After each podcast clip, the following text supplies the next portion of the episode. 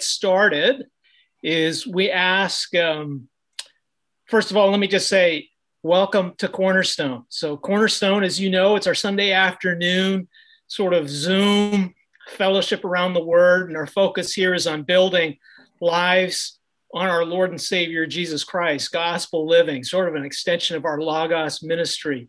And uh, this afternoon, we have a special guest. I've seen his, uh, at least his photo online, so it means I gave him the right Zoom link. At least I hope so. Anyways, and uh, my good uh, brother and friend Han Cho, and we're going to get to him in a few minutes. But we want to start uh, this afternoon. First, we usually just take some prayer requests just to hear from three or four of you, maybe one thing that the Lord, uh, that you can praise the Lord for, and one thing that we as a church can be specifically praying for you. Okay. So um, I'm looking at my screen here, and uh, let's see, I see Alyssa Yoon. That's that's one that comes up. All right, and then there's uh, Steph Ye and uh, Grace Lee and Paul. Let's do those four folks, okay? And if you can unmic yourself and maybe just share with us one praise, one thing that you're thankful to the Lord for, and maybe one way our church can be praying for you. Okay. And we'll start with Alyssa. Uh, hi. Um, trying to think of one thing. Uh, I think just, I think the past couple weeks have been, I think, pretty challenging spiritually, but just really a praise to God for just forgiveness. Like, just like constantly seeing like I think the death of my sin, but also seeing him work in my heart to repent quicker, not to sit in sin and to just continuously like do what God tells me not to, but to really learn to repent and to repent quicker. So that's like I would say really big praise just to see like very big. Like just not, you know, to do what God tells me to do.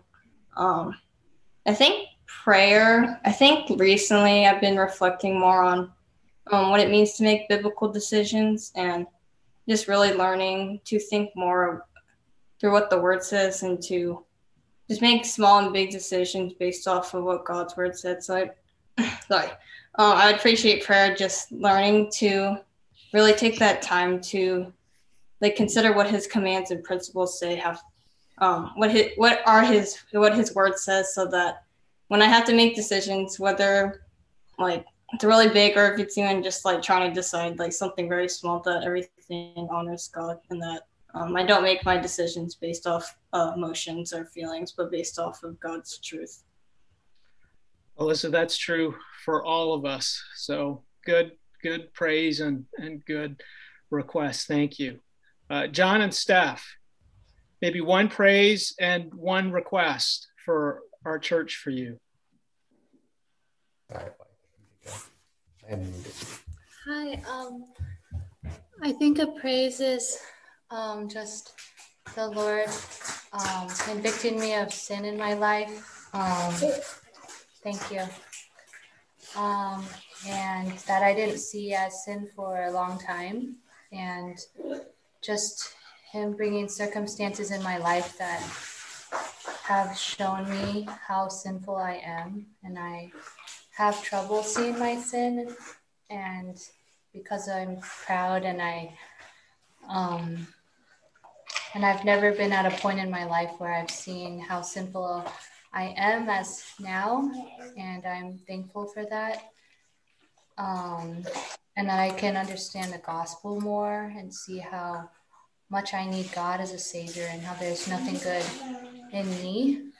And I think it's been difficult having um, a newborn at church and, or, you know, a baby at church. And um, our baby has some health issues that make my life uh, just things are very urgent and it's easy for me to be so impatient at home and um, snap the people around me. So if you could just pray that the Lord would give me in patience um, towards my family because everything seems like it needs to be done uh, right away, and that doesn't happen with children around. So, just been struggling with that a lot.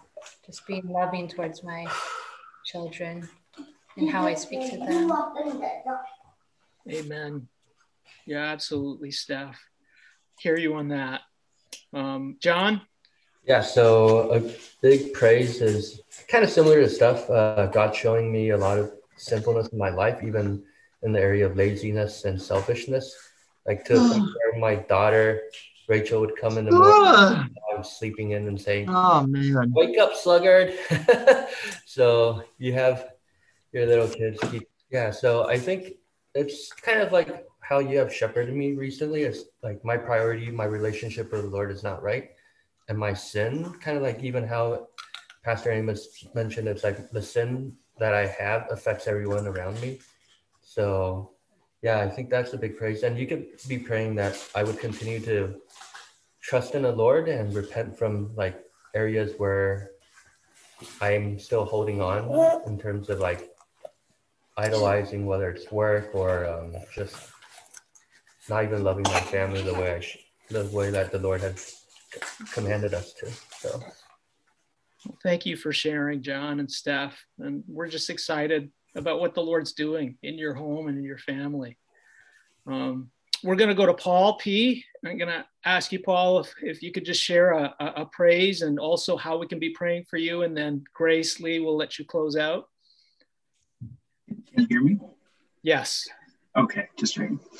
Um, yeah, I think uh, this past week was uh, really, really encouraging. Um, I've been trying to stay connected with some of the, the guys in my small group.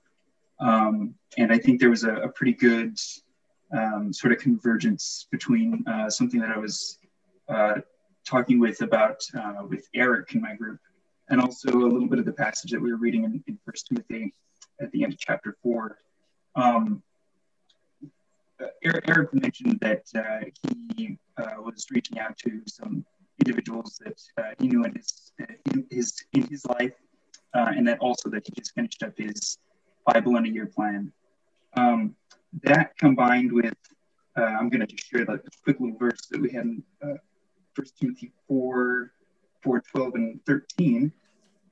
Let no one despise you for your youth, but be an example to the believers in word, in conduct, in love, in spirit, in faith, in purity. Till I come, give attention to the reading of doctrine, to exhortation, uh, or to give attention to reading, to exhortation, to doctrine. Um, and I think the reason why these two things uh, stuck out, uh, this passage and also what I was, uh, my little quick chat with, with Eric this past week, um, was he encouraged me uh, by being a little bit of an example and, and sharing that. Um, and so this past week, I decided to uh, also take up uh, Bible in a year plan. So I'm, you know, just started, uh, still still trekking through Genesis, um, but I'm something that I'm looking forward to. I feel, uh, if anything else, I still have, you know, however however long this uh, year year at home, um, however long it happens to go on. I have plenty of time to read. So that is definitely an encouragement, um, something that I'm excited and looking forward to. Prayer request. Um, keep me in prayer that uh, this ongoing study will uh, do do me well. That the Lord will continue to. Uh, it's not just me reading words on a page, but rather uh, the Lord uh, being able to to reveal what what He's written and, and His plan, soften my heart to be capable of understanding and, and accepting the things that I I read throughout this coming year. Um, but yeah. Thanks, Paul. You know, absolutely. An encouragement to all of us as you make your way through the Bible in a year and um, yeah, just prayer for that too. Absolutely. Um, and it's the same for all of us for our time with the Lord. So thank you for sharing. Grace Lee, last but not least, we'll let you bring it home. Thank you. Um, think a praise that I have is just some trials that G and I have been going through, um, some challenges, some people challenging us, asking us questions, and us just just going through things. And um, it's been really good in the sense that we're checking our heart and um, we're seeing where our idols are, just seeing some idols that uh, we thought we didn't have, but that we do, and that God's been revealing that to us. So I'm thankful for, you know, all the people who have been challenging us and just a lot of circumstances that have happened in our lives recently. Um, a prayer request for me would be um, for discipline to wake up before everyone else in my house wakes up to read and pray. Um, I'm just seeing that, um, you know, as like I'm a homeschool mom, I work part time at home, and there's just a lot of stuff that I need to get through uh, through the day. But if I don't um, start off with the word and prayer, a lot of it is um, just not focused, and um, I do it without joy. I just tend to forget who I'm doing it for. So, uh, for just discipline to um, start my day off with the Lord. That's awesome, Grace. Yeah, for our moms, absolutely, no question. And for you singles, we'll be talking about that shortly with um, my good friend Han. But, you know, if you can get started on that discipline of just having quality time with the Lord before your day begins, um, that is something that will come in very handy both after you get married and after kids come if the lord chooses to bless you with that it's just an essential single or married and even more so the busier your life gets. So thanks for sharing, Grace. Um, Garrett, I see you on my screen, and I'm going to ask would you just lift these um, praises and requests? We don't have to go through all of them. The Lord knows them before we say, but just as a church and a church body, uh, to support these individuals, but these requests are all our requests in many ways. If you could just pray for these things, that would be great. Yeah, absolutely. Lord, we're we're thankful for the time we can spend here this afternoon, just after a morning of of worship uh, at church.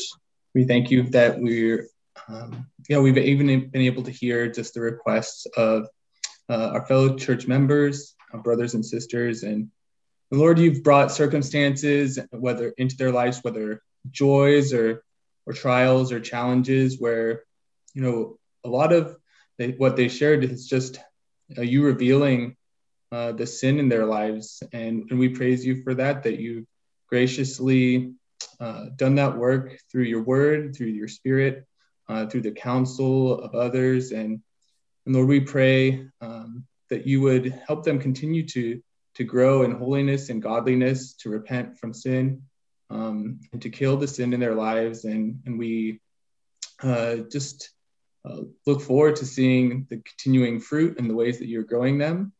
Um, we pray that they would uh, continue to devote themselves to you uh, in time in your word and time in prayer, and that uh, you would have that be a foundation uh, in their life um, as they know you more and um, just deepen their their love for you and uh, in their pursuit of godliness that um, they would be holy in in every way. So we pray, uh, yeah, just knowing that you are our Father in, in heaven, uh, who loves us and hears us, and um, takes care of each one of each one of your children. And we thank you for uh, the requests that have been shared here this afternoon. Um, we pray this all in Christ's name. Amen. Amen. Thank you, Garrett. Well, I'm, I'm going to introduce our guest this afternoon in a little bit of a roundabout way. Okay. I'm going to ask you to turn in your Bibles to Matthew chapter 19. And uh, we're going to read, okay, verses 9 through 12 together. And it may sound confusing, but after I introduce our guest, and no, he's not Jesus, okay? But after I, Jesus is already present with us. But as I, I read through that and I hopefully will draw a connection, it'll help introduce our, our guest for this afternoon, okay? So, um, and in fact, um, Garrett, I'm going to ask you to read, if you would, uh, Matthew 19, verses 9 through 12 for us. Matthew 19, verses 9 through 12. Sure. And I say to you, whoever divorces his wife except for sexual immorality and marries another commits adultery. The disciples said to him, If such is the case of a man with his wife, it's better not to marry. But he said to them, Not everyone can receive this saying, but only those to whom it is given. For there are eunuchs who have been so from birth, and there are eunuchs who have been made eunuchs by men, and there are eunuchs who have made themselves eunuchs for the sake of the kingdom of heaven.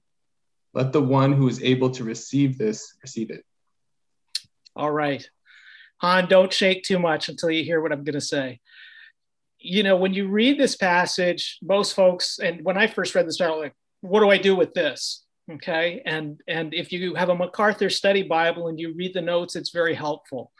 And as you go through the Greek and you also study the passage, um, what helps significantly is to understand that when Jesus is making the statement eunuchs, eunuchs, that term eunuchs at that time, okay, was used generically to refer to those who did not marry. Okay, in a very broad sense, it could apply to people who did not marry. Okay, not just specifically those who had had that special operation in order to be quote unquote the, the technical term. It was it could be used in a very very broad sense. And dr macarthur in the study notes makes this reference to what is celibate. And you know the point that i want to draw here when you look at this passage is first of all the disciples are overwhelmed with the responsibilities of what's involved in a biblical or godly marriage god's design. It's too much for these men to handle you know if, if, this is the case jesus if this is your standard for what marriage is we talked about this previously in cornerstone you know who should get married? Because we're all going to basically fall apart and break down. And then jesus pivots a little bit. He makes this point about really marriage being a gift. Those who can receive this saying should receive it. And then he walks through this idea of the single life so to speak, in a very broad sense. And in the very end, he talks about, okay, the cultural traditions, the genetic conditions, but then he talks about this eunuchs for the kingdom of heaven or kingdom of God. Now, that phrase has been manipulated and distorted, especially within the Catholic Church, where singleness was raised in the priesthood to a super high level, that you were like a superman with a super special gift. But I think what's interesting when you go through this passage is Jesus does not elevate being single above, but he doesn't also put it below, like singles are a second class citizen. He looks at marriage in this passage and singleness when he talks about those who can receive it should receive it. And he's talking about those who choose to be single for the kingdom. Well, now that's a big distinction. That's unique within the church, okay? That it's a choice that's being made for the kingdom of heaven. And that sets them apart from the rest of the world and from tradition and from biology. Okay. He's saying for the kingdom. And then he says, let those who can receive it or the one who can receive it receive it. He makes it clear that marriage and the single life are both gifts from the Lord for those who are God's children okay, for those who are God's children. One is not higher than the other, one is not lower than the other. And of course, we need to be mindful that Jesus is saying this at a time when he, in fact, is single for the sake of the kingdom. And we have to think of the Apostle Paul, who was also single for the sake of the kingdom. Okay. And yet there were apostles like Peter, who was also married, and his wife accompanied him in ministry. So I just want to set that table that within the church, okay, and within the kingdom and children of the kingdom, there are those who've been given the gift of marriage, and there are those who, sometimes for a season, sometimes longer, have been given the gift of singleness for the sake of the kingdom. Now, I'm saying this as an introduction because when I was at Grace Community Church well over a decade ago, and that's how long Han and I have known each other over a decade, over 10 years, which is frightening a little bit. I first met Han in the single ministry that was run by Kurt Gebhards. And Kurt was very much a mentor um, to Han. And he was also uh, a pastor while I was a pastoral intern and was a great help to me. And that was a season for both Han and I when we were single. And I would like to think we were single for the kingdom of heaven during that time. But it was a long season for me. Okay, I'll let Han share for himself a little bit. Um, but Han faithfully served in that ministry.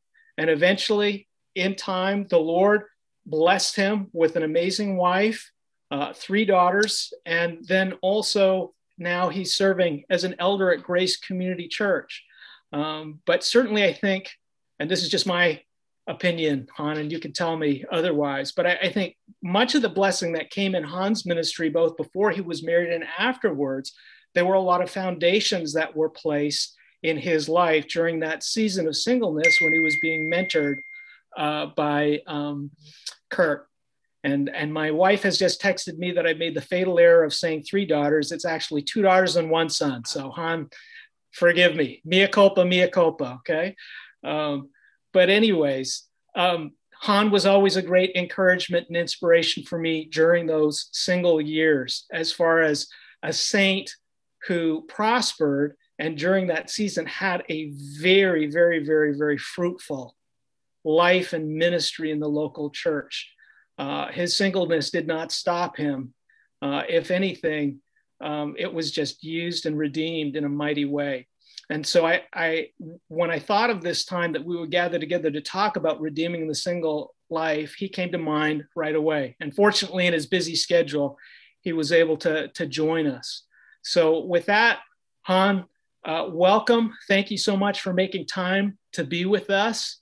And I wanted to start really by saying, Han, maybe you could share some of the challenges of being a single saint and being a single saint in a great church, but nonetheless being a single saint. Sure.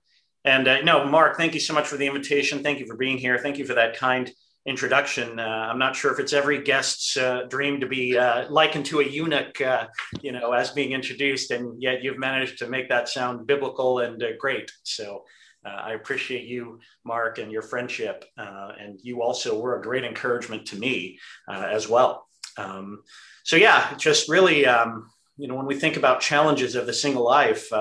I, I was 34 years old when God saved me, and uh, pretty quickly, you know, just because of the life I had led, uh, you know, I had been an entertainment lawyer and very uh, deeply secular, deeply in the world. Uh, you know, I uh, resolved that, uh, yeah, I did not think I had the gift of singleness, so to speak, at least not permanently. And I had resolved, hey, I really would like to get married. And, you know, that uh, despite that desire and despite at times my best efforts, uh, the Lord uh, had me remain single for a good six and a half years uh, after God saved me. And uh, it was only, I think, when I really got to a place of, you know, and I thought along the way I had been content at various points in time, and maybe there were genuine seasons of contentment. But it was really a couple months after I really got to the point of saying, Well, Lord, I, I think I could be content even if you don't have marriage for me. That happens to be when God uh, introduced me to my wife Heather, and uh, that uh, that's a story for another time, really. But uh, you know, even as I think about that six and a half year period of singleness that Mark and I, uh, you know, spent part of our time together, yeah, a number of challenges really did arise, and I would say the primary challenge is, uh, to be quite frank and, and basic, it was loneliness. Mm-hmm. You know, I, I, think that Genesis 2.18 is clear. And then Lord, the Lord God said, it is not good that the man should be alone. I will make him a helper fit for him. And so, you know, I think that that loneliness and that uh, kind of, um, you know, a, a, kind of heartache, if you will, from time to time, uh, you know, was the hardest thing for me. And, you know, even as I, uh, you know, filled that time with the Lord, filled that time with other things, uh, nevertheless, there always was that kind of desire for marriage and companionship. And um, so I would say, kind of dealing with that uh, internal struggle primarily uh, was uh, one of the major challenges of my of my time of singleness. And I would say two challenges that kind of spin off of that loneliness are, you know, of course, there is the challenge of sexual purity. Yeah. And you know, w- we think about First Thessalonians four, and you know, let me read uh, verses three and following for this is the will of god your sanctification that you abstain from sexual immorality that each one of you know how to control his own body in holiness and honor not in the passion of lust like the gentiles who do not know god and uh, you know just that was a challenge, especially coming, you know, we live in a highly sexualized culture, you know, much like uh, the Corinthians did. Uh, certainly, uh, as Paul wrote uh, letters to the Corinthians in First and Second Corinthians, and it was a really telling pair of letters. But uh, you know, certainly that is all around us in our culture today. And uh, that is, you know, again, to be plain, to be candid, to be real. That's that's a real challenge, and especially with the you know kind of availability of the internet and availability of uh, you know really um, you know much um, dishonorable material uh, you know that's all the more important reason that we learn to you know control his own body in holiness and honor as it says in that verse i just read. And so those would be two challenges. And i'll just kind of briefly go into the third that uh, and then we can get into it more mark. But uh, the other challenge that associated with loneliness, that spun off of loneliness in a different direction, I would say would be self absorption and, and narcissism, really, and, and, how that is a challenge. And there was a tendency, I think, that, you know, because I was lonely and because I was often alone and therefore sometimes without accountability, without anyone to tell me, uh, you know, I had elders in my life, I had pastors in my life. Pastor Kurt was a great uh, you know, benefit and, and blessing to me as a mentor and discipler. But look, he wasn't by my side 24 seven. And so really it's a question of, you know, what do I do with my time? You know, what do I do with my liberty? And, you know, I think that self-absorption uh, would tend to come to the fore. I would really look to please myself and do whatever I wanted to do. And, you know, especially as you sing, are single and remain single for a longer period of time in life, I wasn't, uh, you know, I was 41 when I got married, uh, you know, and six and a half years, like I said, even in the Lord as a single, there can be this danger that you get set in your ways a little bit. And, you know, I think that that kind of self absorption and narcissism is another real challenge and danger for me anyway, when I was walking the single life. So maybe Mark, I'll pause there and, and, and just uh, let you um, explain. You, you know, um, those are just really great insights. I think, you know, obviously we were single at the same time. I didn't get married till 40, 41, too. Very, very similar path. We were both sort of professional guys. Um, you know, all of the same same tracks and patterns. And I think the humility to come out and say loneliness is a challenge and to see that biblically, I think is so needed and so necessary. And I'm going to jump on some of the things that you said that were related because what the world sells us is sexual satisfaction is going to help my loneliness. Career is going to help my loneliness or leisure and entertainment are going to help my loneliness. Those are three things that i think are being sold on a regular basis and sometimes that infiltrates the church as well. And ultimately only christ satisfies those end up digging a deeper hole. And i think that ties into your statement about self absorption um, definitely those those things are there. And obviously you know, Hannah, I wish I'd had you speak to me and go back in time and tell me those things because those are things that we sort of learned. You know, God graciously brought us through those things. Um, you know, Han, what are some of the helps or remedies as we look at that with that issue of not only loneliness, but that idea of self absorption, potentially getting set in our ways? Um, you know, yeah. what are some of the helps that that the Lord provides? Well, I wanted to say Philippians 2, 3, and 4 was a huge help to that uh, self absorption. And that is do nothing from selfish ambition or conceit, but in humility count others more significant than yourselves. Let each of you look not only to his own interests, but also to the interests of others. And Kurt uh, Gebhards, you know, that we've mentioned, uh, really preached an incredible sermon on that concept. And he was the pastor over the singles ministry, the Foundry, it was called and you know just really he had such an incredible way of motivating single people to look outside of themselves. You know i think that i had a tendency to want to navel gaze to look inward to look downward. And yet he would really do such a good job of directing our gaze upward to christ and then secondarily outward yeah. to others and, and to really uh, look to serve. And really this theme of uh, service is it, it just was an incredible blessing. And that was one of the blessings you know, we talked about challenges of singleness. That was one of the blessings of singleness to be able to serve. Yeah, I, I think one of the exceptional things Kurt did at Foundry during that time was making that connection between service and the vertical, our relationship with Christ, and the horizontal, as opposed to not just service to keep people busy, but I just remember distinctly he very intentionally in that singles ministry made a point that this was not a dating service. This was not about meeting. This was about pleasing Christ and this was about serving. And really, by extension, you know, in the bigger picture, a discipleship aspect of things. And so, you know, that was that was definitely exceptional. Um, Han, what were some of the encouragements that you would say or, or blessings looking and some of those we see looking black back yeah hindsight's 2020 you know, of that single season?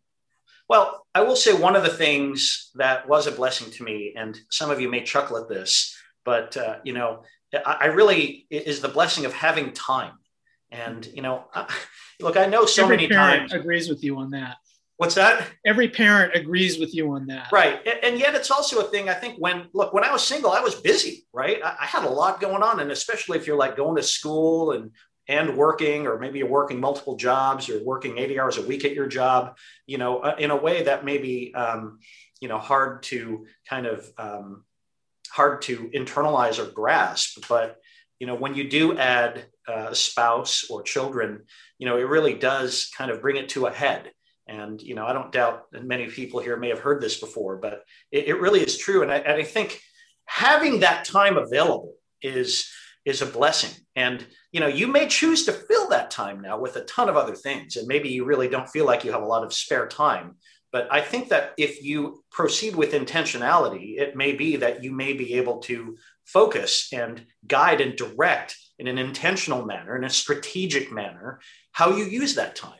And maybe it is that you're you know working and and you know i think it is a good use of time to better yourself and to prepare yourself in a way that would set you up well to you know earn a living uh, you know especially if you're a man and you know are going to be the provider throughout the course of a life uh, for a family. And you know that would be a really good thing to do. And you know i think that i'm preaching to the choir here in many ways. I know that you know just being asian myself my parents always drilled into me very various practicalities and being able to make a good living and things like that but uh, you know again even what you choose to focus on and i think it's so critical you alluded to this earlier in the discussion mark carving out time to make an intentional effort to serve the local church is, is huge. And I really want to cite uh, 1 Corinthians 7 32 through 35. And I would say this uh, the, the passage goes, I want you to be free from anxieties. The unmarried man is anxious about the things of the Lord, how to please the Lord.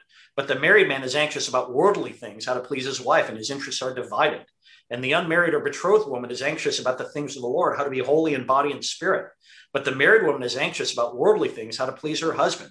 I say this for your own benefit, not to lay any restraint upon you, but to promote good order and to secure your undivided devotion to the Lord.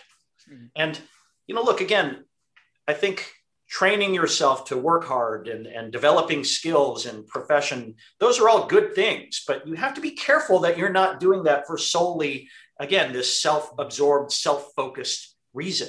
And, and, you know, I think that you know this, this, is all going to be subject to the heart motive of course and i'm not questioning anyone here's heart motive in that regard because i obviously i don't know you uh, except a very few of you and, and mark very well but you know it's really a question of you know if you read this passage are you making sure that you are spending time with uh, securing your undivided devotion to the lord?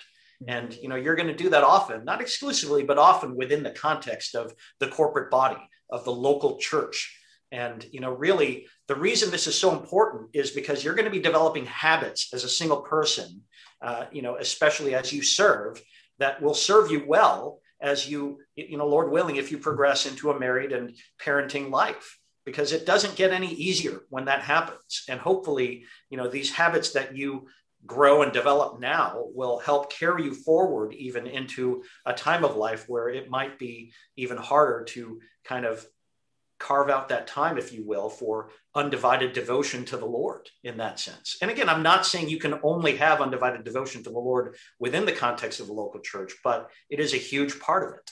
Oh, yeah. So, Mark, I don't know if that helps, uh, you know, from what your question is, but well, I think yeah han absolutely and and clearly you know the patterns and foundations that are laid during our single years carry over for good or you know, in a bad way into our married lives and family lives or wherever the Lord takes us.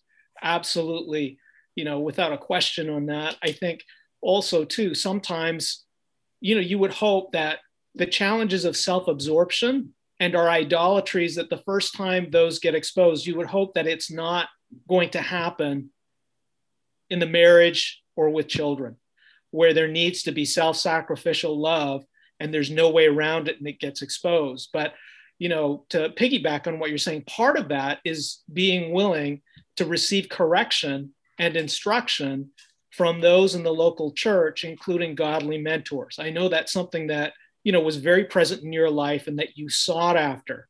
But I think one of the dangers, you know, if I can add an exhortation here, is if your singleness, you know, Proverbs mentions that he who isolates himself seeks his own desire.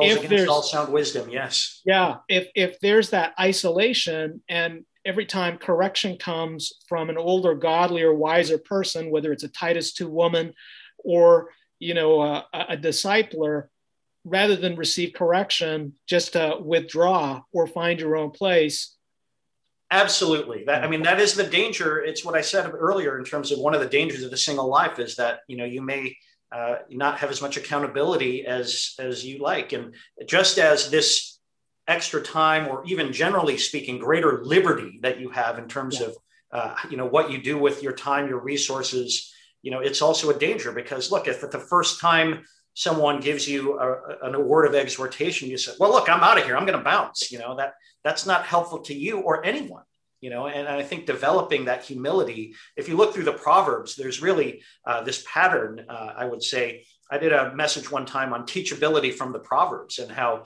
you know chasing counsel is so critically important and cherishing correction is also important and changing course is also important and so you know it, it's so countercultural to our kind of burger king have it your way society uh, this individualistic notion. And, uh, you know, I think developing these habits too will only benefit you as you move forward in your life as a churchman or a churchwoman and as potentially a, a spouse and parent.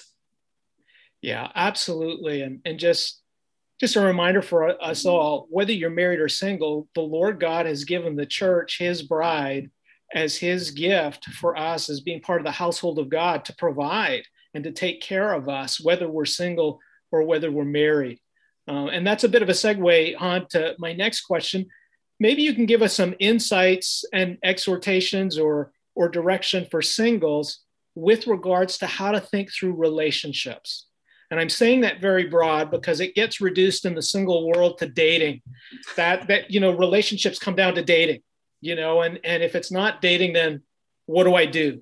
How do I interact? But I think the bigger picture is okay for a single person how should they be thinking through biblically uh, participation in relationships in a way that is honoring and pleasing to the lord. Yeah. Well look you know when it comes to dating and i know it's a broader question that you're asking uh, you know i did uh, I, I, I delivered a message for sundays in july. I think it was back in 2018 or thereabouts and it was entitled challenges in christian dating formulas, follies, and the friend zone.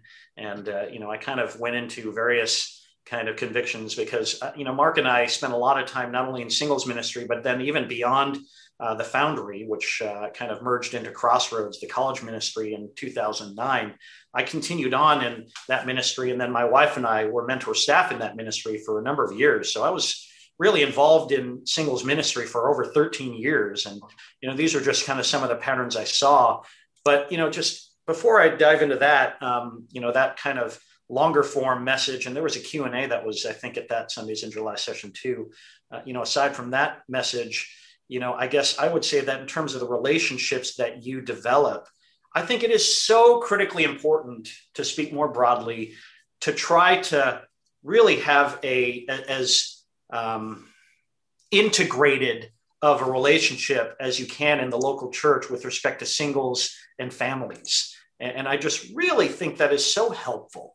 And you know, not only is it helpful, you know, just for singles to be able to serve some of the married families, but it's also helpful just in terms of some of the married families to be able to serve as a model and as a place of shelter and refreshment and encouragement for their single friends. And, you know, I, I just really cherish those and have appreciated those relationships. You know, I enjoyed them when I was a single man, and we try to provide those to other singles now, you know, at our church today. And I just think that that kind of seamless, you know, as, as seamless as possible, I should say, type of relationship and relational integration is just so wonderful. And, you know, it, it's like a symbiotic relationship in many ways. A lot of single folks, especially if they came to the Lord, you know, uh, not in childhood, but later on in life, you know, some of these folks really have no model uh, to look at. You know, they may not have Christian parents or you know Christian family of their own, and and just even being able to be in an environment where they can see what a Christian marriage or a Christian family looks like is is invaluable. I know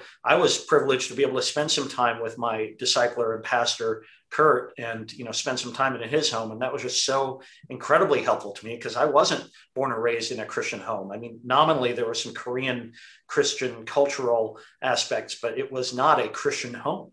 So that was really uh, helpful to me and relationally I think to seek that out is really helpful and you know if you're single you know try to maybe you know look look for a couple that you get along with or, or a family that you get along with and you know maybe it may take a little bit of humbling oneself and say, hey, you know, I would love it if I could spend, you know, you know, would you be open to spending some time together sometime? Because I think a lot of times there can be this sense, and it can go both ways, but there can be this sense that, oh, you know, the married couple, that you know, the family, they're so busy, I don't think they would want to have a tag along. Or on the flip side, the married couple might be like, oh, you know, these singles are all doing their own events with each other. I don't know how much they'd want to spend with an old married couple like us you know and i think there can be this kind of assumption. And if it isn't actually verbalized and you know those kind of uh, you know conversations aren't had then you know they may not happen. And so i would say you know and again the married folks can reach out too. It's like hey would you like to come over to our house for dinner? Uh, you know something like that. You know a lot of times people would jump at that opportunity. You know han I, I think that was for me one of the blessings of the loneliness of being single and and god's gift of of both uh, humility and humiliation through that process um, of, just saying, look, the kingdom is worth everything. I need, if I need to ask, I'll ask. And that was something that Julie and I talked about too after we got married to say, look, if, if we want to be with someone, I'm not going to wait to be invited. You know, like John Street was an example where I, I just said, John and Janie, can we meet with you once a month by Skype? You know, just to pursue people and and to say if they say no, that's okay, you know, that's fine, as opposed to that sort of phenomena, and maybe a little more so in the Asian community, that unless I'm invited, you know, I'm placing a burden on someone else. Whereas within the household of God, that model of God as a father who delights in his children coming to him with their needs and concerns and burdens, um, that is really a paradigm changer for that aspect of relations and relationships. So, yeah, thank you for sharing that. Sure. You know, and when it comes to, you know, other relationships, you know, whether it's a friendship between a single man and a single woman or, you know, whether it's a dating relationship, you know, I, I guess two other exhortations I might offer in this area in terms of relationships you know, I, I, think that it's so critically important to cast off consumerism. That was one of the points in the message that I gave on Christian dating. And, you know, again, all around us, we're bombarded with these, you know, not only, uh, it not only is it a highly sexualized culture, it's also a highly individualistic culture. And everything, again, I, I alluded to it, you know, Burger King, have it your way. And I can, I think that there can be this sense that, you know, all I want is someone who fits perfectly in every, you know, checks off every single box you know and if not if i don't get everything that i want then i'm just going to wait or i'm just going to you know forget it you know it's not worth it. And i think that that's really if you look at scripture that's not at all what scripture praises. And proverbs 31 is a verse many of you know but it's so helpful to remember charm is deceitful and beauty is vain but a woman who fears the lord is to be praised. And, and you know look we're, we're so like superficially oriented, I think, in this society. And just to remember, look, it's not about charm and and being smooth. You know, it's like maybe the person's a little bit awkward, but if the awkward person loves the Lord, that's way more important than charm. And look, again, in our culture, it is so easy to default to beauty or to handsomeness as kind of like, oh, well, that's that's that's it. That's what I want to go for. That's what I want to marry. And again, beauty is vain, but a woman who fears the Lord is to be praised. And I think trying your best to see with eyes that as our Father sees us, you know, doing your best to do that and to try to crush down as much as possible this kind of consumeristic attitude that is programmed into us almost as soon as we step foot into this country, I think would only benefit you because you know, there, there was this old article, Mark and I used to joke about it, I think, for, you know, I don't know exactly when it came out. I think uh, it was quite a while ago in its earliest iteration, but it's this article, brother, you're like a six. And it was, it was this really funny article that I think was, was kind of real talk, if you will. And it was just kind of like, well, look, uh, you might be looking for nines and tens, and this could go for the gals or the guys, but you ain't necessarily such great shakes yourself, you know? And I don't know. It just really, again, to me, it brings home the importance of Proverbs 31:30. But the other thing I would also urge you to do is to have candid communication with each other. And that's another kind of point from my message that look, you know, let your yes be yes, let your no be no. But you know, it's okay to have these discussions and and look, there, there can always be this awkward uh, time where you know maybe a guy and a gal are getting to know each other and you're not really quite sure what it is. And you know sometimes it can be a point of intense frustration especially for the ladies who really want to honor the guy's leadership and things like that. But you know there comes a point where look you can just have an honest conversation. Like look you know we're, we're hanging out alone and we, have been doing it three or four times. You know what's up? You know I really think that's okay. And not only is it okay, I think that, you know, it's really, you know, it, this is not something when you get married, you know, you're, you're not going to have, I, I, really want my wife to be plain spoken and, and just honest in, in our communication with each other. It's that old joke about, you know, look, I can't mind read, uh, you know, my, my wife, you know, you know, we're not uh, mind readers. And I think that that candid communication, uh, even when you're friends, is more than appropriate. And I think sometimes we can get bound up in this kind of patriarchalist, uh, almost legalistic at times notion of what it is and isn't, and you know what what dating or courtship or whatever it is, uh, you know, should look like or ought to look like. And I, I really think that uh, you know, really, uh, it would be better just to be look. You want to be honest and open with your brother or your sister. So you know, Han, you sort of took the words right out of my mouth too. Is that how necessary is that in a married relationship oh, too? Totally. You know, and sometimes as an elder, I'm sure as, as a pastor, I can just say, I, I know my wife. I, she could almost say, "You're hanging around with me an awful lot. What's up?" You know, and that's an aberration too, and and that's a thing that's worth uh, worth hearing. So, yeah, so so spot on on that aspect as far as that that uh, you know the things that are in scripture and um han you know to what extent do you think for you and i because you know in a very similar way i came out of i was just sharing with a brother today that i came out of a very respectable worldly background sure. just with medicine west los angeles the, the clientele the, the medical group i was with it was respectable and would be accepted in a church but it was a lot more worldly consumer, all of those things that you mentioned, uh, than I understood. To what extent, you know, did you and I benefit from that period of time of being single, of just being in the Word, and how that changed our eyes in how we viewed our wives when we met them? You know, when you talk about not being consumeristic in our relationships, you know that that time in the Word and that time at Grace Church and that time in service you know, at, for me, you know, really changed the way um, I related to people, you know, and had a huge, huge impact. And I, I don't think, quite frankly, um, I'd be married to Julie or have that blessing in my life. Certainly, if I had not been sort of confronted, challenged, corrected, and filled with the Word of God for several years. Amen. And what you described, Mark, is really the most natural, normal thing for any earnest Christian, right? Because over the course of time, our interests are the things that we find appealing and attractive are naturally going to be sanctified over the course of our time. That's true with respect to our music it's true with respect to our entertainment choices. It's true with respect to even like, I mean, again, it blows my mind sometimes because, again, as a, as a very kind of stuck up entertainment lawyer, you know, just there are brothers in this church who I'm like dear friends with, and we come from completely yeah. different walks of life. And there would be no other context except the local church that I would be hanging out with this kind of working class Latino brother that I count as such a dear, dear friend in the Lord. And, you know, when, when you see that beauty of these types of relationships, and again, you know, even though I would not have found that attractive or interesting, perhaps when I was a vain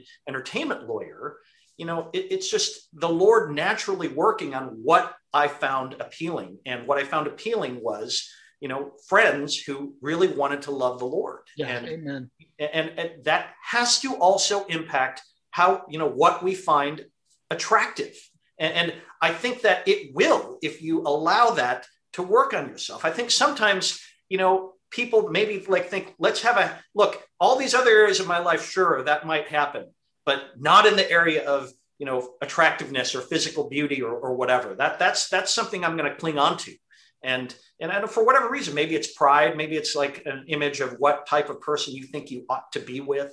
Uh, you know whatever the reason is uh, you know oftentimes it can be and again i'm not making a blanket accusation. I don't know anyone here's heart but sometimes it can be an idolatry at, at times. And you know i do think that if you let the work of the word of god let the work of sanctification work on your life that I pray uh, for all of you. I, I do pray even right now that you would, again, internalize Proverbs 31:30, that a woman or a man who fears the Lord is to be praised, and that that really is uh, the most attractive thing.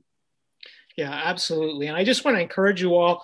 Uh, there's a treasure trove of Hans teaching at Grace Community Church, and he spent a, a long time ministering from the Proverbs for the single community as he even after he was married he and heather ministered and took care of that community and so a number of the things that he's mentioning today you can resource and listen to that and and i think honestly there's not i still there are some books now that have come out that are a little bit better than there were before but there's still not that many i remember when i showed up in the grace bookstore and i was looking for a book on dating and i bumped into rick holland and you know he i said you know, can you point me in the right direction? And he pointed me, he said, well, here, there's a book from Josh Harris, right? And then I said, well, I sort of read that, Rick. And then he sort of looked at me and he said, no, I know.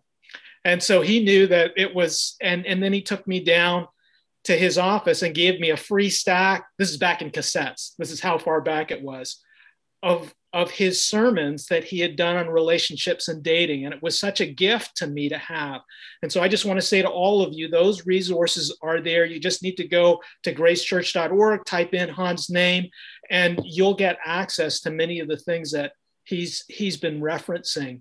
Um, Han, we're going to probably tie up in five minutes. This has just been, you know, the tip of the iceberg, and I suspect, you know, I'm going to probably see if I can get the shepherd's hook and hook you back at a later date for a, for a part two in this.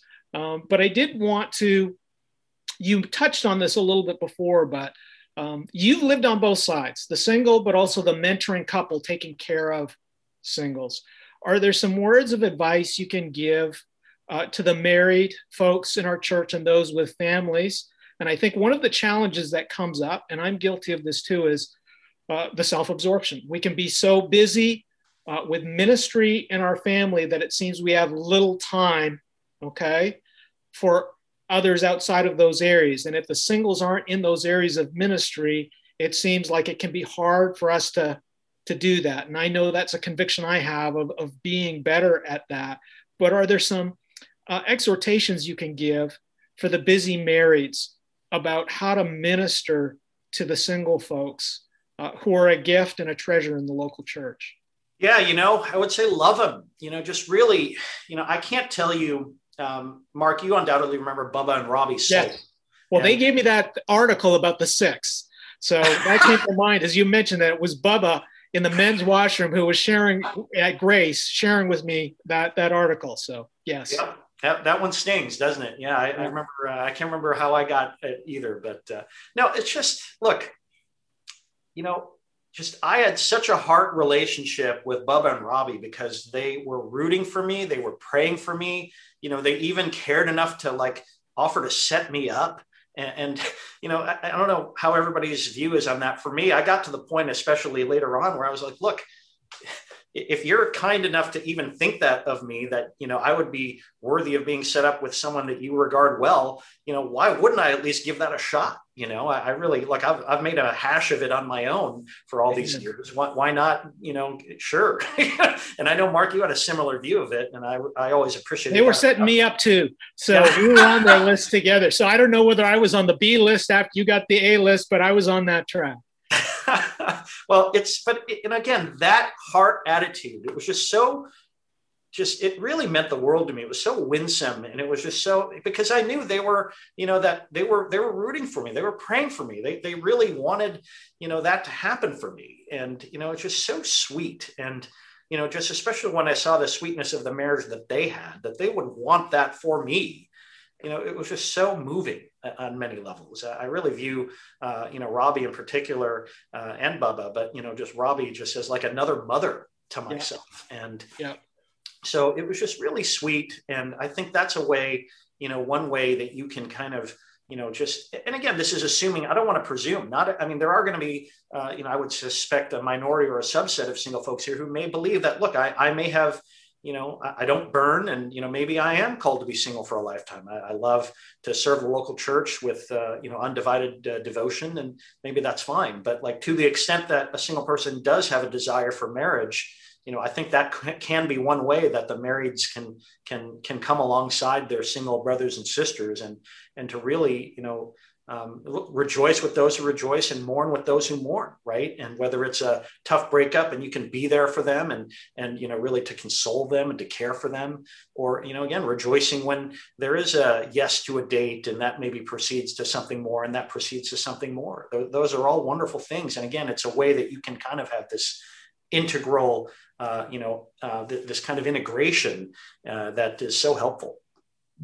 That's excellent Han, I wish we had two more hours because I feel like we're just getting warmed up. But um, you know what great words and and just to all of you, singles or marrieds, let's pray for one another. Um, you know, this same couple, they were so kind to me. Um, and on those situations, there were many awkward times.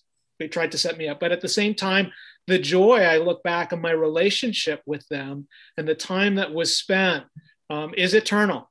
And uh, just married folks to pray for people who are not like you, the single folks, and single folks to pray for the married folks who are not like you. I think one of the remedies for self absorption is to pray and minister to people who are not like you.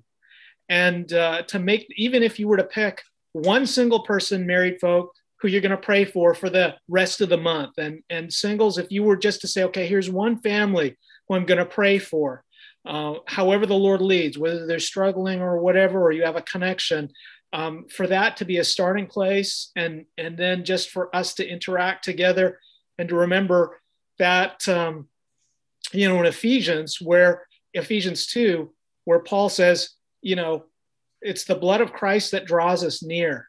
I mean, that is as true for a married couple as it is in the local church, as it is for Jew and Greek, as it is for married and singles that at the end of the day, it is our Lord and Savior Jesus Christ who who draws us near, regardless of where we're at. So um, yeah, no, and I think that's all great, Mark. And you know, if I could give a closing word to the singles, because look, I have such a love for single folks, and you know, just really, you know, I, I believe, and Mark, I know too. You know, we've walked where you've walked, and you know, just I really have a heart for singles ministry and single folks, and you know, I just want to close with a word from Proverbs 13 because I think it's so helpful. Um, Proverbs 13, 12 says, Hope deferred makes the heart sick, but a desire fulfilled is a tree of life. So, you know, look, that, that loneliness that I mentioned at the beginning, that, that kind of uh, heart sickness at times, if you might feel that way sometimes about being single, the Proverbs get it, right? That, that's, that's the human condition. So don't feel like you're some, uh, you know, unsanctified, uh, you know, uh, um, brute if if you're feeling that way a little bit. You know that that's the Proverbs would say that that is life sometimes, and you know if that that hope deferred can make the heart sick. But the beautiful thing about the Word of God and even Proverbs 13 is, I believe, you know, one answer is found in Proverbs 13 4. The soul of the sluggard craves and gets nothing, while the soul of the diligent is richly supplied and you know that's the answer is stay diligent you know stay diligent not only you know in the work that you do but you know stay diligent in your service to the local church stay diligent to you know even uh, seeking marriage and you know i think that those are all things where uh, you know again uh, don't lose heart you know do not weary of doing good but uh, you know really um, you know again it's just it's just a closing thought for my single brothers and sisters yeah, Han, I, that aspect of the diligence and, and the devotedness, and this is specifically, you know, to the singles, I want to say this God has given you the gift of time. You might not have the gift of money, but there is a freedom that you have as a single person and a time that you will rarely have in the rest of your life. And you can use it for the Lord or you can use it for yourself. You can use it in the local church or you can use it for the things of this world. And I just want to exhort you look, Christ is no man's debtor. You know, just seek him first and love him and use that. And just in the same way that there are married couples in our church who, right now, as we speak, are looking at their lives and their jobs and they're doing an inventory and say, what is being used for the kingdom? and what is being used for the world that's something that some a number of our married couples are wrestling with right now what you know work time all of this what's being used for the kingdom and what's being used for the world what's going to perish. Singles you need to start thinking about that now too and to say look with what god's given me it might not be a lot of money but it is time and freedom. How am i using this and being diligent to use it for christ and the kingdom as opposed to just building up pride and self-absorption and there's two paths there. And I just want to exhort you take that time, take that initiative, see your elders, see your disciples, just even go to them and say, listen, how can I use my time? How can I serve? How can I serve in the local church? How can Christ use this? And I think and I know that Christ will use it in a way that will be fruitful not only for the local church, but in the ministry of the gospel. So I, I know that's impassioned, but I, would like to see us get there. Um, Han, since I don't get to be with you too often, uh, could I impose on you to close us in prayer? Sure. What a what an honor, Father. I'm so thankful for this uh, group of saints. I'm so thankful for Mark and just the lighthouse churches and Lord, I just pray that you would work your will in the lives of everyone on this call, whether married or single, and that uh, that working out, Lord, with even fear and trembling at times, Lord. I just pray, Lord, that it would ultimately work just in such a rich blessing for everyone here that uh, you would make the paths straight of the people here, that uh, you would really uh, let them not stray to the left or to the right, but they would be pursuing Christ with undivided devotion, Father. And I just pray that you would help them through the Holy Spirit, that you would help them through the local church, that you would help them through uh, just even counselors and elders and, and just people in their lives who love them and point them to you, Lord. And I do pray plainly, Father, I just pray for even marriages to come out of this group to, to that marriages that would honor you lord. Uh, we, we live in a time in a culture that is not only sexualized that is not only individualistic but that is also lord in many ways anti-marriage and anti-family. And i just pray that we as the church could be showing a witness that uh, that that really allows us to show a relationship between christ and his church father I'm so thankful for this opportunity. I'm so thankful for these people. And Lord, I just uh, commit them to your care. And we're so grateful to you. And it's in Jesus' name that we pray. Amen. Amen. One last thing, Han, before I let you go. As a church, how can we be praying for you and Heather and your family? And how can we be praying for the ministry at Grace Community Church since this is a, a hard season?